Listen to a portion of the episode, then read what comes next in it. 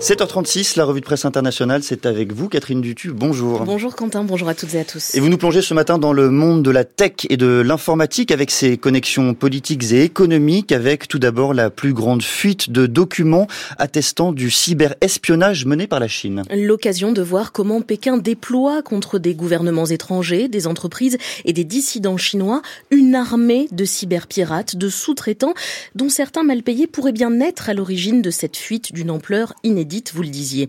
Le Washington Post et le site BNN ont analysé un demi-millier de documents, 190 mégaoctets de fichiers, d'images, d'historiques, de conversations, des contrats, des présentations marketing de la société Aisun. La liste de ses clients comprend le ministère de la Sécurité publique en Chine. Et puis, ses cibles, une vingtaine de gouvernements et de territoires, dont l'Inde, Hong Kong, la Thaïlande, la Corée du Sud, le Royaume-Uni ou encore l'OTAN.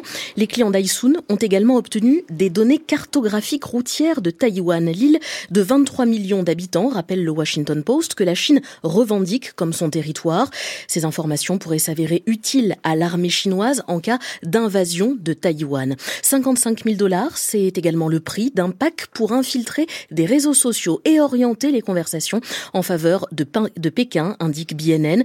Et cela révèle comment les outils de piratage, de cyberespionnage sont devenus un arsenal standard entre les mains de l'État chinois, également contre des membres de la minorité ouïghour dans le Xinjiang. Pour la société Aisun, la fuite arrive à un moment décisif avec la remise en question de sa réputation et ses relations avec le gouvernement chinois.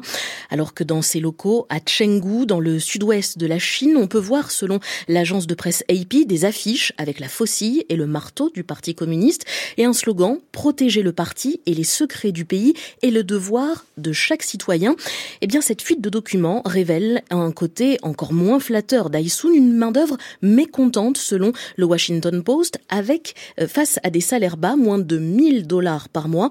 Il se pourrait bien que un ou plusieurs salariés mécontents d'Aisun soient à l'origine de cette fuite de documents. Et l'on reste, Catherine, dans l'univers des technologies avec le géant américain Nvidia dont les profits pulvérise les attentes du marché. Revenus et profits records. Le géant des puces électroniques dédiées à l'intelligence artificielle a largement bénéficié de la frénésie de dépenses dans le domaine de l'IA.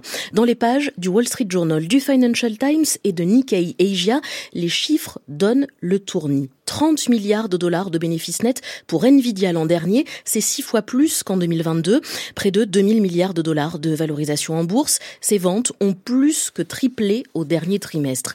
Nvidia atteint de nouveaux sommets, résume le Wall Street Journal, et l'entreprise prévoit un plus grand boom de l'intelligence artificielle, annonce le quotidien économique américain ainsi que la BBC. Nous sommes à un point de bascule, explique Jensen Huang, le directeur général de Nvidia. La demande pour la puissance de calcul de l'IA explose dans le monde entier, dans toutes les entreprises, tous les secteurs et toutes les nations, peut-on lire dans le New York Times et le Wall Street Journal. Nvidia, basé à Santa Clara en Californie, était encore inconnu il y a un an, fabriquant des cartes graphiques, des processeurs initialement conçus pour les besoins des jeux vidéo, leur puissance de calcul les a rendus indispensables pour l'IA générative. Cette, cette technologie permet de produire du texte, des images et d'autres données sur simple requête en langage courant. Microsoft, Google et Apple, on le sait, misent là-dessus. Et même si ces groupes développent leur propre puce d'intelligence artificielle, indique le New York Times, ils ont besoin du matériel de Nvidia pour mettre en œuvre cette IA. Ces semi-conducteurs spécialisés et coûteux sont utilisés par exemple pour ChatGPT. Mais pas question de laisser Nvidia devenir trop puissant.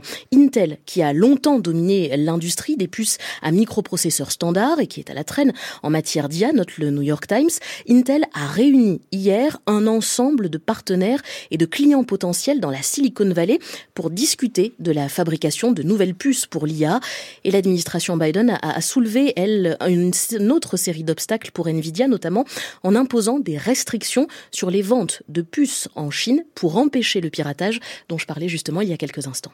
You can't ship technologies that uh, surpass a certain computing threshold Les technologies qui dépassent une certaine puissance informatique ne sont pas autorisées, explique un analyste boursier à la télévision américaine CNBC, et la quasi-totalité des produits d'NVIDIA sont dans cette situation.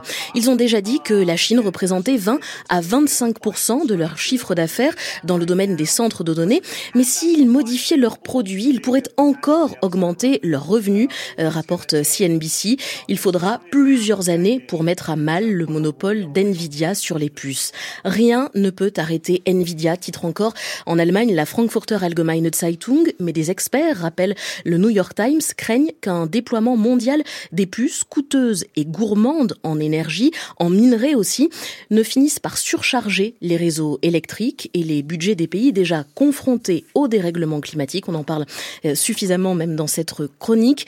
L'empreinte environnementale de l'intelligence artificielle, c'était justement le thème il y a quelques minutes du journal de l'écho à retrouver sur notre site et l'application Radio France.